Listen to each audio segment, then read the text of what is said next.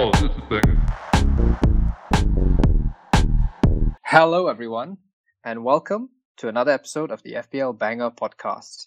I'm your host, Siva, and I'm here with Sam. Sam, how was game week three? I had a really neutral game week three, actually. I think I finished bang at the game week average. Could be better, but I can't complain because I think a lot of people did worse than me. So yeah. Let's talk about your team, Sam. You wildcarded, as did I. 43 points, which is just bang on the average. You had Ryan in goal, Robertson, 10 points, Saiss with the blank, Charlie Taylor, 2 points, Zaha, 1 point. You had De Bruyne captain, 4 points, Salah, 5, Mahrez, Riyad Mahrez with 12, Jimenez unfortunately with 0 following his own goal, Chris Wood for 2 and DCL for 6. How do you feel about this team going forward, Sam? My pre-wildcard team actually did really good. but I'm really happy about my Mahrez pick. It was a last minute thing. I think I only decided on him uh, on Saturday morning, right before the games. He turned out really good. My pre-wildcard team actually had Jack Harrison, who you know did quite well. I had Mane, so I had Adams, I had Southampton defenders. But like I said earlier, I can't can't complain. It was an okay week for me, I guess. Same here, Sam. I had about the same score as you. I had 41, just two points under you. Similar to you, I missed out on some of the pre-wildcard points.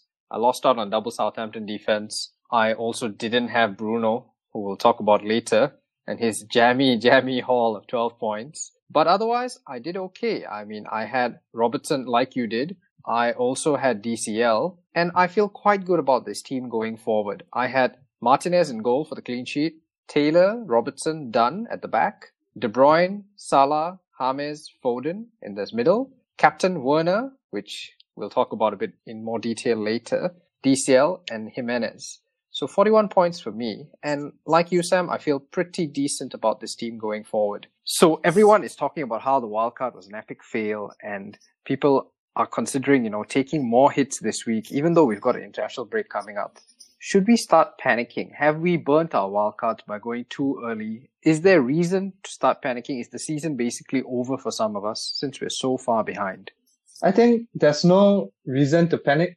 You just got to remember why you picked the players that you picked. Uh, for example, if you picked uh, Jimenez and he scored a big zero this week, you got to remember, you know, you're picking him for his upcoming fixture run and potentially the whole season. So there's no reason to panic. Just trust in the players.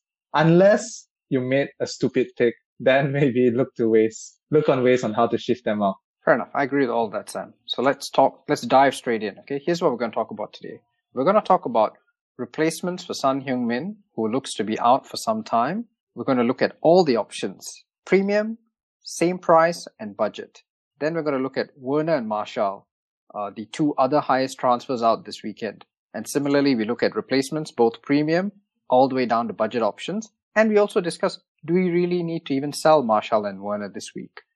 Then we'll talk Liverpool double defense. Is it back in fashion? Or do we still stick with our cheap 4.5s and 5.0s? Then we'll talk captaincies. Let's start with Son, Sam. Son out for a good period of time with a hamstring injury. Unfortunate for managers who had him because he hit the bar twice against Newcastle before going off.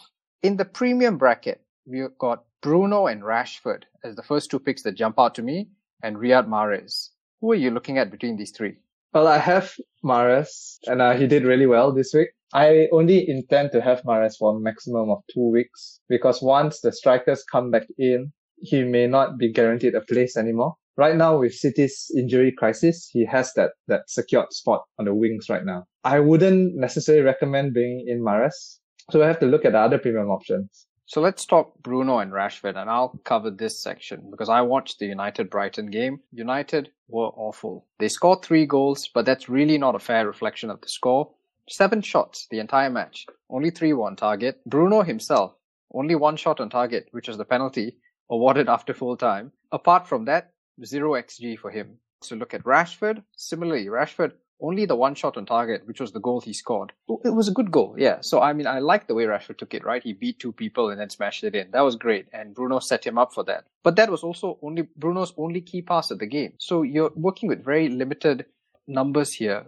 In a game where against Brighton, you would expect United to have opportunities. Brighton are fairly open attacking team, as we saw, but United just didn't create enough. And for me, with United now facing Spurs next, I don't see this being the right time to jump on United. I think you give them game week four, you wait for the international break to be over, then you reassess. But right now, I don't see the justification in jumping onto United assets. Bruno at 10.5, if all he's going to do is just score penalties, I don't think that's worth it. I think he needs to offer more than that. Yeah, I completely agree. And actually, I think in the very first podcast we did, I advocated the same thing, holding back from United until you see them play and you see form coming into the picture. Right now, there's no reason to jump on someone on bad form, right? So I would avoid all the United players actually until they start playing better. Just to segue, Sam, since we're talking about Bruno, and there's a lot of, shall we say, angst amongst the FPL community about how penalty takers are now becoming these overpowered FPL assets, where basically if the players in your team are not penalty takers, you're going to suffer a lot. How do you feel about that? Is that something that you're now going to start taking into account when you make transfers? This week or next week when you make your future transfers, are you going to look at the, bringing in people who are penalty takers? Well, I think penalty taking can be the deal breaker if you're trying to decide between two options. I wouldn't necessarily take a player solely because he takes penalties unless he is maybe a defender or a really cheap midfielder. In terms of midfielders, if you have someone who was like Millie, you know, from Crystal Palace few seasons back, where he was just banging in penalties every week at only 6.0, then, you know, that's a great deal. But for someone like Bruno, who's 10.5, you gotta get more than just penalties, you know? Totally agree, Sam. Let's talk, since you brought up Millie, let's talk Palace. And let's talk specifically Wilfried Zaha in comparison with a few other options. So Zaha went up in price today. He's up to 7.2. James went up in price today. He's up to 7.7. You've also got Harvey Barnes and James Maddison, who's just back from injury. All of these guys are at the 7 up to 7.7 range. Who is the best pick between these four if you're looking for a Son replacement without having to go higher than this? My pick would be Zaha. He's still the best option in that price range. He didn't return the last game week, but he could have. He had the chances. And, you know, he's still OOP out of position playing up top as a striker. Crystal Palace are somehow turning into a very attacking fluid team. So I do think Zaha is the best pick among the rest. Second, I would probably go for James Rodriguez, James Rodriguez. But the reason why I put him second is probably because DCL and uh, Richarlison are better picks than him, in my opinion. And I agree. I think the issue with doubling up on Everton is that it's all great when they're scoring five goals, but when they're scoring two goals, you may not get a return with one of these guys. And that's what happened this week. James was the guy who assisted the assister, as we sort of predicted previously. He set up the first goal with his pass to Coleman, who then passed to DCL for the goal. James had decent stats. Six corners, three key passes, one big chance created. But you have to sort of bear that in mind if you're going to jump on DCL and Richarlison. You really need to sort of spread your risk. You need to consider, especially with the fixtures. Now, Everton will be facing Brighton next, which is a good fixture, but after that it's Liverpool and United in the next four. So I think you need to sort of consider whether you want to double up on Everton assets. Zaha is a good differential, somebody who Yeah. you're not going to have another Palace attacker. He's their talisman. He will start every game. You, you have to balance that though against Palace's Palace's defensive instincts. They were quite defensive against Everton. Zaha only had two shots. None of them on target. So I think at some point one you sort of get what you pay for. The option that I'm more interested in, actually, to be honest with you, Sam, has got to be Harvey Barnes. He looks like he's in good form. He's really attacking. He plays for a Leicester side that seems to have rediscovered, you know, all the form that they lost at the back end of last season. Great fixtures coming up. West Ham, Villa, Arsenal, Leeds. And he is playing 90 minutes. He played 90 minutes in all three games so far. Last season, the issue was a rotation risk. Now he's playing all minutes. Yeah, I think he's a good option. If you look at the stats, he's doing really well. But just in real life, to me, it just seems like he's lacking that, that, I don't know, that, uh, the finishing to actually score. He keeps getting himself into good positions and getting shots, but he just can't seem to really, you know, put the ball behind the net. So I am weary a bit of Harvey Barnes, but definitely he is a good option and Leicester are playing good. Uh, I mean, they, they seem to be playing good football, good for fantasy points at least. What about James Maddison? I mean, he came on, scored a banger. Uh, What an amazing goal against City.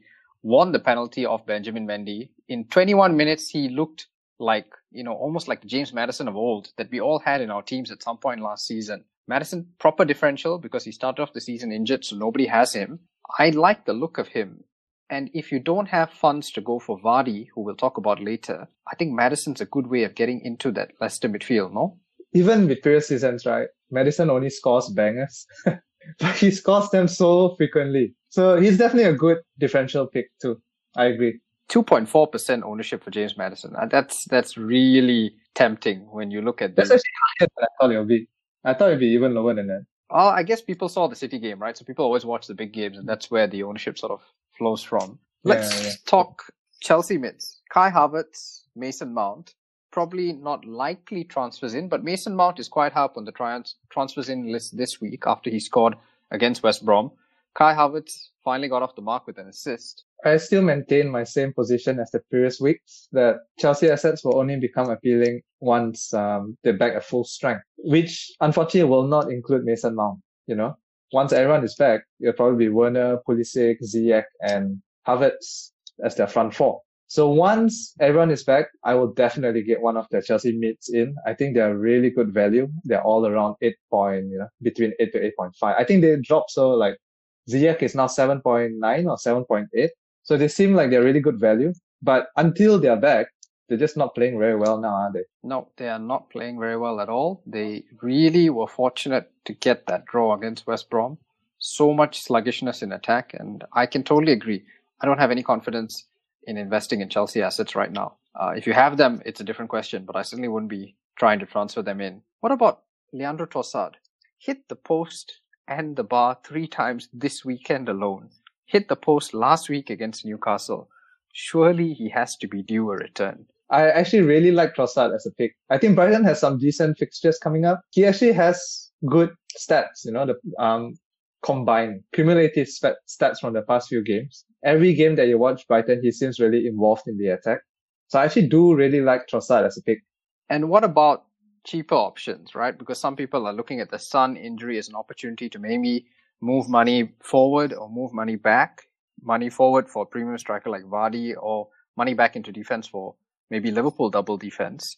If you're going for a budget option, there are a few few guys out there. Matthias Klich, who's on penalties for Leeds, but I think apart from the penalties, he doesn't really offer much attacking threat.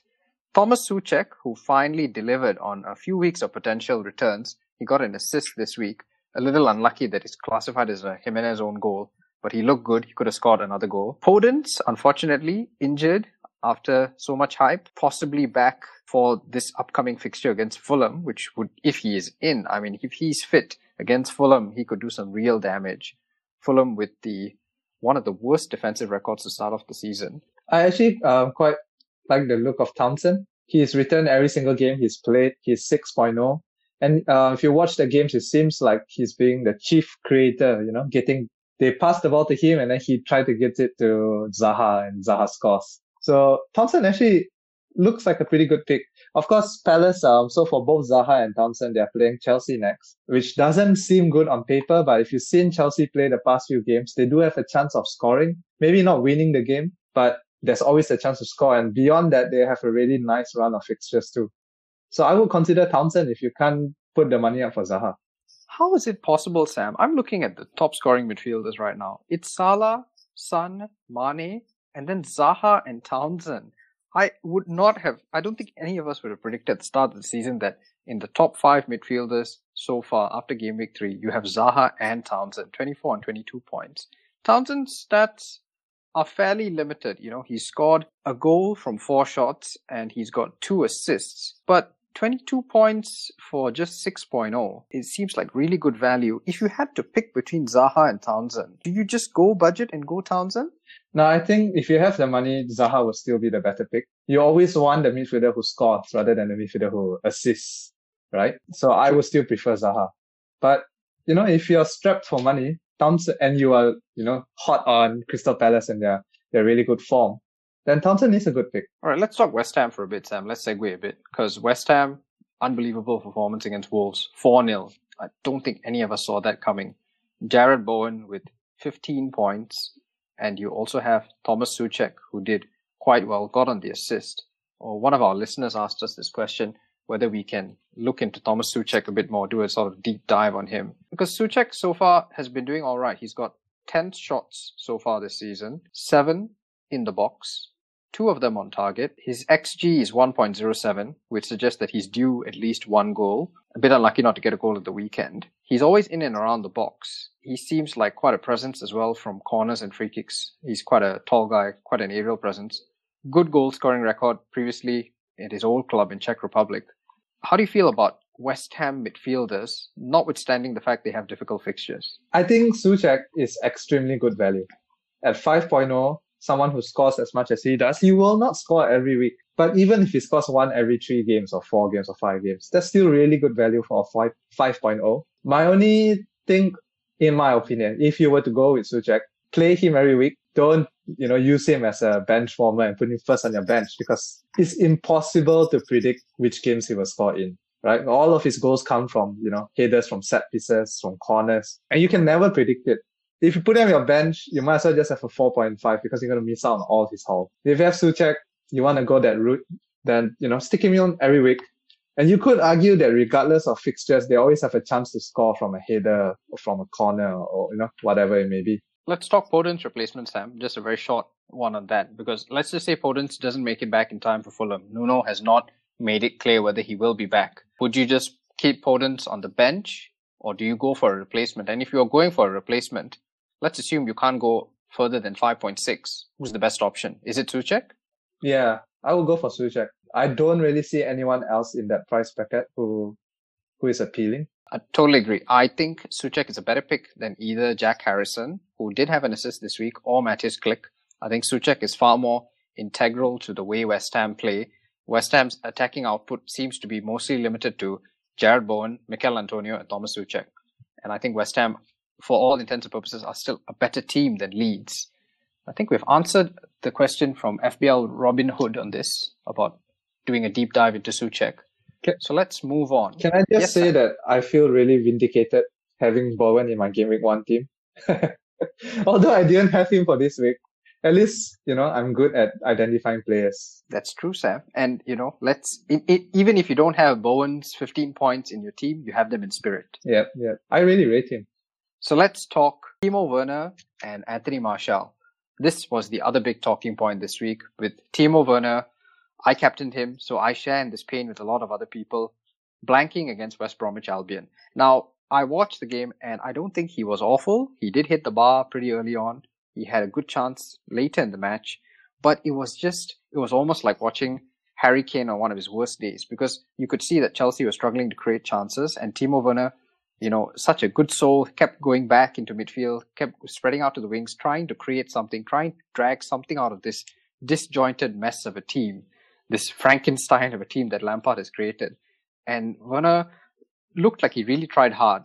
But by the end, he was playing with Havertz, Mount, Giroud, Abraham, Hudson Odoi, and it just seemed like it was all just going too fast. He wasn't really the guy who was going to get the chances, and sure enough, he came out of it with nothing. A lot of people are dumping Werner. Price has already gone down. In fact, it went down the night of the West Brom game, went down to 9.4. Do we keep Werner this week and hold against Palace, or do we sell now? Werner, if you have him, you should keep him.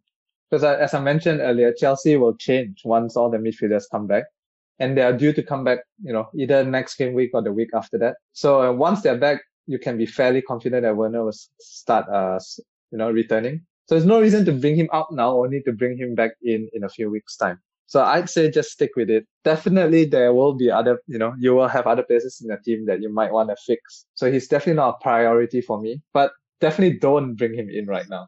That's for sure. So if you have him, keep him. But if you don't, there's no rush to bring him in. What about Anthony Martial? Also blanked over the weekend. The stats from the United Brighton game do not make for good reading, Sam. Zero shots for Martial, XG of 0.06 and an XA of 0.12. We're paying 9.0 for a United attacker who is supposed to be a premium asset. Against Brighton, he doesn't have a single shot on target. How can we keep him? Totally agree. I think right now, at the way United is playing, you should avoid all United assets. If you already have Bruno or Rashford, then keep them, I guess. But don't bring any of them in, you know. Martial, maybe you might want to look to move him out. Um, because with his stats, not only the, the most recent game, but even the game before that, it just doesn't make for good reading. He's been playing really terribly since the start of the season. So I would take Martial out, but if you have Bruno or Rashford, I would keep them for another week and and and see. Sam, let's talk about potential replacements for Werner and Martial. I think we've established that in priority of getting rid, if you have both, then get rid of Martial first. You can hold on to Werner another week because Martial plays Spurs this week, less likely to return than Werner versus Palace at least on paper. But let's talk potential replacements because some people just don't want to wait. You know, they've had enough. Let's start at the premium bracket, assuming you've got money or you're willing to take a hit. Harry Kane had an assist again against Newcastle at the weekend. He's now got five assists for the season, almost the same total he's had for the last two seasons. We'll keep repeating this stat as his assist numbers keep going up. They're calling him Harry De Bruyne or Kane De Bruyne. Kane De Bruyne. Yeah. Kane De Bruyne, yes. Yeah, that's it. Harry Kane looked really good in the first half, sort of went quiet in the second half once Son went off with the injury. Still, Spurs got really good fixtures after the United game. Post uh, international break, their fixtures look quite decent. He is on pens. He is the talisman of this team. He will always play 90 minutes, it seems. West Ham, Burnley, Brighton, and West Brom. That's a really nice set of fixtures, isn't it? Well, if you look at the stats, he had a really good game last game. Even though he only came out with an assist, he had eight shots, he had two key passes, he had XA of 0.7, which is pretty high, and XG of 1.51, which is really high, which means he was really unlucky to come away without a goal. So he's playing well. The question, I guess, is how will Spurs play without Son? As you mentioned, one Son went off, you know, their performance really dipped in the game. And it seems like the way Jose has set up Spurs is such that Kane sort of is a target man. He, you know, passes it through the line for Son to run onto. Uh, can Son's replacement do the same? I don't know who will replace Son. Um, could be Lamela. So it's a bit of a of a wait and see, I think. And just for people wondering if Gareth Bale will be the replacement, Bale is also no confirmed return date as of now. So, and there's no reason to suspect that Bale's just going to be thrown in. We don't really know how he's going to work with this with this team. So, I think the United fixture is actually a really good opportunity for us to just watch how Spurs recover without Son, how they play without Son. Maybe Mo plays Lamela and Moura. We'll have to see. I think he but might. Think good... Sorry, I think he might play Moura. Remembering back from previous seasons, he used to pair Moura up with Kane when Son was injured. So he Moura might actually be a good differential pick if you wanna, you know, want to take a big risk. If Moura was nailed, I mean, I would, I would love to have him because he's, you know, he's got that in him, right? His price is quite decent. He's got a haul in him. I've got good memories of that hat trick against Ajax, but I think we're a long way from that. I will definitely watch the United game with interest, but for me, Kane, I think we're both agreed this week he's not the guy to bring in. Let's talk Jamie Vardy, who, surprise, surprise, the Golden Boot winner is also now the top scorer in FPL so far. I, I guess we shouldn't have been surprised. None of us had him in our team. He wasn't really a template pick to begin the season. Blanks against Burnley, gets 17 points against Man City how long can we go without James Vardy? Jamie Vardy. Five goals, four penalties, and only one goal from open play. Am I right? Yes. I don't know. To me, that just doesn't seem sustainable. Is he gonna get two penalties, three penalties every single game they play? And in open play, he's not really contributing much. You know, how many shots did he have that entire game? I, from what I saw, it wasn't a lot. He's not really involved. I don't know. To me, I'm still not sold on Vardy, but you know, at the end of the season when he's had 18 penalties, I might be eating my own words. Sam, just to tell you, Vardy had three goals against City. He had three shots. Yeah. Two of them were the pens, and the other one was the shot he scored uh, with that beautiful uh, Castagna cross where he flicked it in. Okay, yes, Vardy's stats aren't great. For the entire season, he's only got six shots, and he's got five goals. And like you mentioned, four of those are penalties. I think there comes a time when you just have to really just ignore the stats. I think sometimes as FPL managers, we're thinking just way too much, overthinking this. If we watch the games, right, Vardy's not winning these penalties by flukes. He's actually winning them because of his movement. He won both of the penalties against City through his movement. He managed to tempt City defenders who, yes, they are not the best centre backs in the world, Eric Garcia, and Nathan Ake, but Kyle Walker's a pretty experienced right back, and Vardy basically just sells him for that first penalty then he gets a second penalty of Garcia, and James Maddison wins a penalty at the end. Vardy comes off two minutes before that. If Vardy's on the pitch, he gets four goals, and I don't think anybody's questioning Vardy after that. If he had four goals, you can expect a price increase. The only thing that's probably stopping a price increase is the fact that he's yellow flagged. But Vardy said in post match that he feels perfectly fine. Of course, he'd say that. own, of course, he'd say that, but that's the kind of player you want in your team, right? The kind of player who really you'd have to drag him off the pitch. He's not gonna go. Uh, he's gonna go kicking and screaming. I would really love to have Vardy in my team for West Ham, and if I if I could do it without taking a hit, no questions asked, he'd be in my team because he is doing everything that Timo Werner is not doing. He's playing with confidence. He is the talisman of this team. There is no one else they're going to play apart from Jamie Vardy. Who are they going to play? Kelechi and Nacho? They have to play Vardy. Vardy's got West Ham, Villa, Arsenal, Leeds, and Wolves in the next five. Those are great fixtures. And Vardy with a hat trick against Man City at the Etihad against Pep's Man City. I don't know how long we can keep sleeping on Vardy saying it's just stats.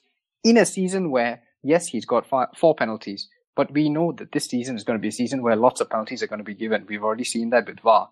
So I feel it's time to just ignore the stats. Sometimes we overthink this. Just go Vardy. I think Vardy is a legitimate captaincy option this week. Okay. I guess we will just disagree on that because I, I, I'm personally, I'm not convinced, but it's just a personal opinion of mine. Uh, I watch But that's- from the eye test. I just don't feel like he's worth his price and over the season it will come down. But there's really, like you said, there's really no way to predict this. They could continue to win penalties every game. They could suddenly not win a penalty for the next 10 games and while he goes on a drought, you know? Let's talk about someone who's cheaper than Sam. Since we can't agree on Vardy, let's see if we agree on these two guys. Raul Jimenez and Danny Ings, who before Sunday were probably the most popular picks to replace Werner. Before Vardy's hat trick, everyone's looking at Raul Jimenez and Danny Ings. Jimenez has Fulham this week. Danny Ings has West Brom. If you only could bring in one of these guys for this week to replace either Werner or Martial, who's it going to be? Jimenez, I think, just edges it out because he has still a good uh, run of fixtures coming up. But Ings is not a bad pick either. He's been doing well. The way Southampton sets it up, I think um, they give him the chances, and with Ings, all he needs that chance. And you know, his finishing is so good, he'll probably score. So, but to me, Jimenez just edges it just because of his next four fixtures, which is Fulham, Leeds, Newcastle, and Crystal Palace. It doesn't get better than that. Does the West Ham performance concern you? Raul Jimenez scoring an own goal. Uh, Wolves were not attacking at all in that game. They seem to be, in some ways, maybe suffering from the fact that players have left. They've lost Matt Doherty. They have lost Johnny to injury. Yeah. Should we really be so confident about Wolves this season? Their depth in squad maybe not all there. Will Raul Jimenez actually get those chances? Yeah, I think one game could just be an outlier. So I would wait and see. If they don't do well this upcoming game, then maybe it's time to look at other options. But until then, they have the history and sort of the pedigree, I guess, now that you can be fairly confident that they'll bounce back in this. if I'm being honest, if I have to pick between Danny Ings and Raul Jimenez just for this weekend, I'm more likely to lean to Jimenez simply because West Brom are bad, but I don't think Southampton have really turned it around as much as people think they have. Southampton did beat Burnley, yes, they beat them 1 0. But Danny Ings only had one shot in the entire game, which was the goal he scored after five minutes. He did have a goal disallowed in the second half, but apart from that, Southampton created almost nothing against Burnley, who a Burnley side who are missing Ben Mee, missing James Tarkowski, missing Gudmundsson, Ashley Barnes, Jay Rodriguez, uh, quite a few people. Basically, a bare bones Burnley side was playing, almost like a championship team. And the fact that Southampton only scored one goal suggests to me that they are still sort of working this out, figuring it out. Yes, Wolves lost 4 0 to West Ham, but I think Fulham are on a different level of bad. And I just think that Fulham are more likely to concede. I don't think there's any issues with either options, but if I had to pick just one, I would go Raul Jimenez. Yep, totally agree. Let's go down a bit in budgets. Let's talk DCL, Starman, Richarlison. A lot of uh, commentary on Twitter about how Richarlison is now the better pick because he's on pens for sure. He scored a penalty this week, and DCL's price is trending upwards. It's almost going to hit 7.5 soon. Who's the value pick here? I am a big fan of Richarlison. I think he's a way better player as a whole compared to DCL. But it seems the way Everton sets up, just, you know, it goes to, they get the ball to James. James gets the ball to Richie. Richie has a choice of either trying to go for goal or squaring it up for DCL. More often than not, it ends up with DCL. He's currently the highest scoring. Yes, is he the highest scoring player in the game? The highest scorer is the man with all the penalties, Jamie Vardy, but DCL is one point behind, 31 points to Vardy's 32. And he has the XG to back it up. He is, he has the highest non-pen XG of everyone since the season started. So, of course, you know, some teams only played two games, blah, blah, blah, but he looks good for DCL. So to me, he's still the better pick in terms of value because he's still cheaper than Richarlison. And even though it's 7.4, might up to 7.5, that 0.5 can still go a long way. But, you know, if you set up your team and you're Mr. Moneybags, you have a lot of leftover money, then yeah, Richarlison is a great pick. I started the season with, with Richarlison. I am still confident that over the course of the season, Richarlison will return more points than DCL. I'm going to disagree with you, Sam, on some points. I agree with you that DCL is the value pick, but I still think DCL is actually the better pick, even if you forget value. Because looking at the stats from the weekend, DCL had four shots, Richarlison had one. DCL's XG, non-pen XG, 0.9. Richarlison had 0.0. And I think that's illustrative, illustrative of the way DCL plays. He just camps in the six-yard box. He just waits for drop downs. He waits for these, so we say, cheap, sweaty goals. Yeah. And then he just scores them with any part of his body. Richarlison, I think, is a better play in real life, but he's a better player because he spreads out to the wings. He goes back. He tries to retrieve the ball, create chances. He's always looking to do something more significant. DCL is just there. He's a pure poacher, nothing else. He is Ancelotti's new Pippo Inzaghi. Yeah. And, and I like, I like Calvert Lewin for that price. I think he is, if, uh, we've always had these debates over the years. Do you get, do you get Salah or Mane. Salah or Mane? Do you get Pogba or Mkhitaryan? I remember was once an issue. And I feel you The answer always was neither, right? and after a while it was neither. Now definitely it's neither. But I, for me, you always get the goal scorer, not the assistant. I think more often than not, yes, penalties are great, and Richarlison's got pens, which is good for him. But I still think DCL is going to be the guy scoring all the goals. Let's talk budget options. Patrick Bamford, somebody we all dismissed in preseason. He's got a horrible Premier League record. He's never going to make it. People questioning him, his ability as a Premier League striker. He is the third highest scoring forward. They have all these big names like Harry Kane, ahead of Richarlison, ahead of Ings, Lacazette. Patrick Bamford, is he not the best budget striker right now? There's still, I think what Bielsa says he's slowly easing Rodrigo in. So eventually he will be, uh, he will start fighting for his place with Rodrigo. Uh, right now he's nil. But, uh, I mean, again, I don't know. I look at stats. Maybe I'm a stat boy, but he just doesn't convince me at all. His XG is really low compared to, you know, his actual goals. And I think eventually it will even out unless, you know, Bamford suddenly turns out to be the most clinical finisher in the entire, you know, history of the world. but then you could argue that the same was said of Mason Greenwood last year, uh, in which he was scoring with almost every shot he took. So in my opinion, if you're at, you need a striker at that price range, there isn't anyone better than Bamford. But if you can afford it, you know, to, to get a, a striker that costs more, then I would advise that. Still, Is Bamford better than Maupay or Mitrovic? Or Chris Wood, for that matter? better than Mitrovic. Against Maupay and Chris Wood, I would think that both of them will outscore him by the end of the season. I'll just give my thoughts on this. And I think my thinking is quite similar to Jamie Vardy. I think sometimes we can make FPL a bit more difficult than it is. Yes, Bamford's not getting a lot of shots, but he's getting in the right positions. I think Bielsa has shown his faith in him over the weekend. Rodrigo came on at halftime as a sub and came off before full time when they needed to defend the lead, but they kept Bamford on. And I think that just shows Bielsa is going to give Bamford all the opportunities he wants. Yes, there may come a time when Rodrigo, who is the 30 million pound transfer record signing for Leeds, there may come a time when Rodrigo starts over Bamford, which would be the logical progression of events. Rodrigo is a Spanish international. Patrick Bamford's a Chelsea reject. You know, we know this. But right now, Bamford looks confident. He's scoring. Bielsa seems to like what he does for the team. Sometimes at, at this price point, I mean, what is the risk? You have nothing to lose at 5.7, 5.8, 5.9, even 6.0. You have nothing to lose. Leeds are a better team than Fulham. So I would prefer Bamford over Mitrovic if I had to go between one.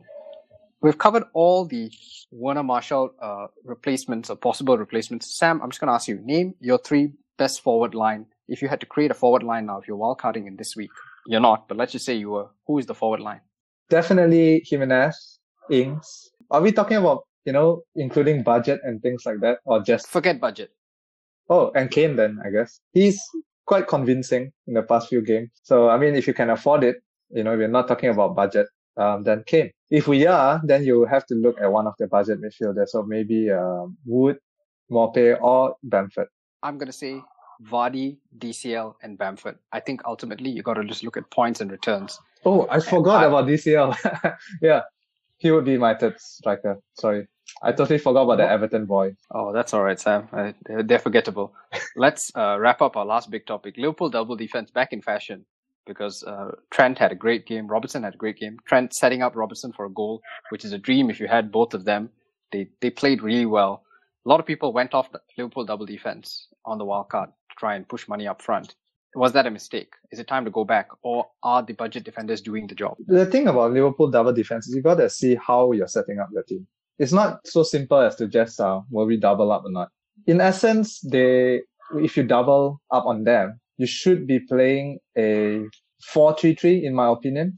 Because if you double them with a 3-4-3, you won't be able to get a proper midfield for your four. Um, the reasoning is that you're essentially replacing one midfielder, one of your budget midfielders for a defender, right? So you play 4-3-3 instead of 3-4-3. Um, they still surprisingly are not that convincing clean sheet wise because they seem to be making stupid mistakes every game. Robertson made a mistake, an error re- leading up to goal, um, this previous game. He made up for it with his goal, but so clean sheet wise, they're not doing so well. I would still recommend to just stick with one first for now until they show that that defensive uh, solidity. And if I had to pick one, I would go Robbo, which is what I did actually. I feel based on um, the games, he still looks better pick purely because he's cheaper than Trent. Trent will probably outscore Robbo by the end of the season, but I don't think Robbo will be that far behind. So for that 0.5, the way Robbo has been playing, I think it's worth saving out on that 0.5. Totally agree if you look at this game and the season as a whole, Robbo's had more crosses, more corners. He looks uh, every bit the value pick at this point. I don't think you can go wrong with either, and I wouldn't waste time switching between the two. That's a sideways transfer. But if you are on a wild card, Robbo's one to go for me. And I agree with you, Sam. I think the budget defenders are good. I think mixing them with the budget defenders also spreads your risk because Liverpool conceded yesterday, and on another day, Lacazette finishes off his chances and they concede two. So then you're looking at lost points for your Liverpool defenders. Let's talk the budget defenders, Sam, before we start on captains. 4.5 defenders. I still have faith in Burnley. So Charlie Taylor to me is still there. Beyond that, I don't really see much value in the 4.5 bracket. KWP seems to be good value. Oh, there's of course Lamptey, who is great. So Lamptey would be the first choice, 4.5 defender, followed by Charlie Taylor, followed by KWP. Agreed. And if I had to only pick one, it's definitely Lamptey all day, so damn attacking. Yeah. If you move up to the 5.0s, I actually don't think either of them are great at the moment because of defensive issues. Romain Saiss, Wolves do seem to be leaking a lot of shots. We posted some stats on our Twitter today, which shows that Wolves have conceded the most, the fourth highest shots in the box this week, whereas last season they had the least shots in the box for any team post restart. So I think you have some risks with Wolves defense. And Reece James, I think if you really need to go for someone at that bracket, Reece James, still a rotation risk for me. There's always going to be that rotation risk because Lampard is still trying to figure out what to do with all these players. But so attacking, more crosses than anyone this this game week. He was just bombing on forward. He basically looked like a winger. Yeah. Reece James, I, I still think viable pick. Yeah, I think so. But like you said, there is that risk of rotation. Now, if you are risk adverse and you always want your players to, to have a hundred percent chance of starting, then maybe not Reece James. But if you don't mind that little bit of, you know, risk of rotation, sort of risk versus reward kind of thing, then Reece James does look good. I think that past game once uh, Azpili Azpi came on, he really transformed uh, Chelsea. So there is a case for Lampard to start Azpi. Now he might start Azpi on the left wing because the previous game he came on to replace Marcos Alonso. That said, Chilwell is coming back soon. So we don't know. I think Azpi is just such a, a strong presence in the defense. Um, Lampard has been a bit foolish in my opinion, not starting with Azpi. And just for some non-FPL context to this, there are reports from the Athletic that Marcos Alonso got into a fight with Lampard after his substitution for refusing to sit down and watch the rest of the game with the bench. So if Marcos Alonso isn't playing left back anymore, then you'd have to think Reece James is going to play on the right with Azpi on the left. Sam, just for laughs and giggles, tell us the best 4.5 midfielder. Steven Alzate, hands down. And I wish I Who is this, that? I wish I knew this before my wildcard because I would have brought him in. He's a 4.5 midfielder for Brighton. And he hasn't returned anything, okay? He's uh, returned two points, three points, and two points. But he has an XG uh, 0.16, not that high. He has an XA of 0.79. Now that is high for a 4.5 midfielder. He's played every game. Um, he seems like a really good pick. He actually had a really good game against United. So if you're looking for a 4.5 midfielder, Steven Alzate from Brighton looks like a gem. Sam, let's talk captaincy to finish off. Best captain this week. Go. Oh, okay. Um, in my opinion, you still can't look beyond uh, the Liverpool midfielder Salah or Mane, or De Bruyne, Sterling if you have them. Leeds do look like a good opponent to play against. Despite how they performed the previous game, you have to think that City are going to come back strong. Everyone else don't seem appealing to me. You know, I see a lot of people advocating captaining Jimenez, which I never got because Jimenez just doesn't haul. He's the kind of player who gets you, you know, six, seven, eight points consistently, which is great to have. But what you want from a captain is someone explosive. So I never really got why people, you know, are advocating to captain Jimenez. I have my armband on Salah this week. Interesting. I, I'll expand on why I think Jimenez is a captaincy shout this week, right? a lot of people, I mean, Fulham are just bad. They, they, they're just god awful. Watching them against Villa, it was like clowns running across a minefield. This defense doesn't know what they're doing. They basically let Tyrone Mings have the freedom of Craven Cottage to walk in that third goal. They have the second highest number of goals conceded at 10. They've played much weaker opposition than West Brom. West Brom have been playing, you know, decent teams, Leicester, Chelsea. Fulham have played, yes, okay, they played Arsenal in game week one. But after that, you know, they've been playing Villa and Leeds, and they really should be competing in these matches if they want to stay up. They're not competing. I am quite tempted to go for Raul Jimenez because I think Wolves may need to show a bit of a reaction from the West Ham defeat. And I think Nuno will want to sort of put that behind them with a convincing result.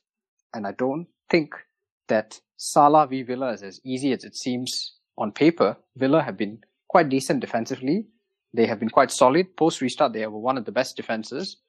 And they've got Emiliano Martinez, finally a reliable keeper. That's just who your, almost. That's just your Arsenal bias kicking in. Maybe it's my Arsenal bias. And to be fair, he did spill a shot in the Fulham game, which led to a disallowed goal, which was disallowed for Mitrovic push. So, you know, there's still room to make errors. But I think Salah Villa is not as nailed the captaincy shout as people think it is. I don't think City are nailed captaincy option this week because they still lack a focal point. We didn't talk much about City, Sam, but let's just cover it now. City really were poor against Leicester. They really looked like they missed Jesus and Aguero. And while they are playing without a recognized centre forward, I have no confidence in captaining any of their assets. I'm only holding on to them because I don't want to waste transfers. I do think City just has that pedigree to, to come through. I doubt they were going to play as bad as they did against Leicester. So I do think, um, if anyone's thinking of transferring your City assets out, you might regret that decision. They they may not have their their usual group of players, but you know it's still De Bruyne, it's still Mahrez, who is a great player, it's still uh, Sterling, Foden, who is good. So they still have always have that chance to come big. So I wouldn't bet against them. And coming back to captaincy, Sam, we're segueing a bit, but let's come back to captaincy. You're not convinced by Raul Jimenez against Fulham because he doesn't haul, which is a fair argument. Raul Jimenez is the man of one return. Yeah, so let's talk. Can I just expand on that? Sure. For example, if you captain Salah in the first week, Salah got 20 points in the first week, so a captain that's extra 20. If you failed your your captaincy for the next few weeks, let's say only got a two pointer and a two pointer, that's 24 extra points. And if you captain someone who scores say six points for three weeks, that's just 18 points extra. So in that sense, if you go for someone explosive, it covers you. You have the potential to score more for the next few weeks rather than someone who doesn't ever get a double digit haul, which Jimenez never does. I think the entire season last year, he only had maybe one or two double digit hauls. Uh, no stats in front of me. I'm just saying it from memory. But as far as I remember, he doesn't really haul, which is what you want from a captaincy.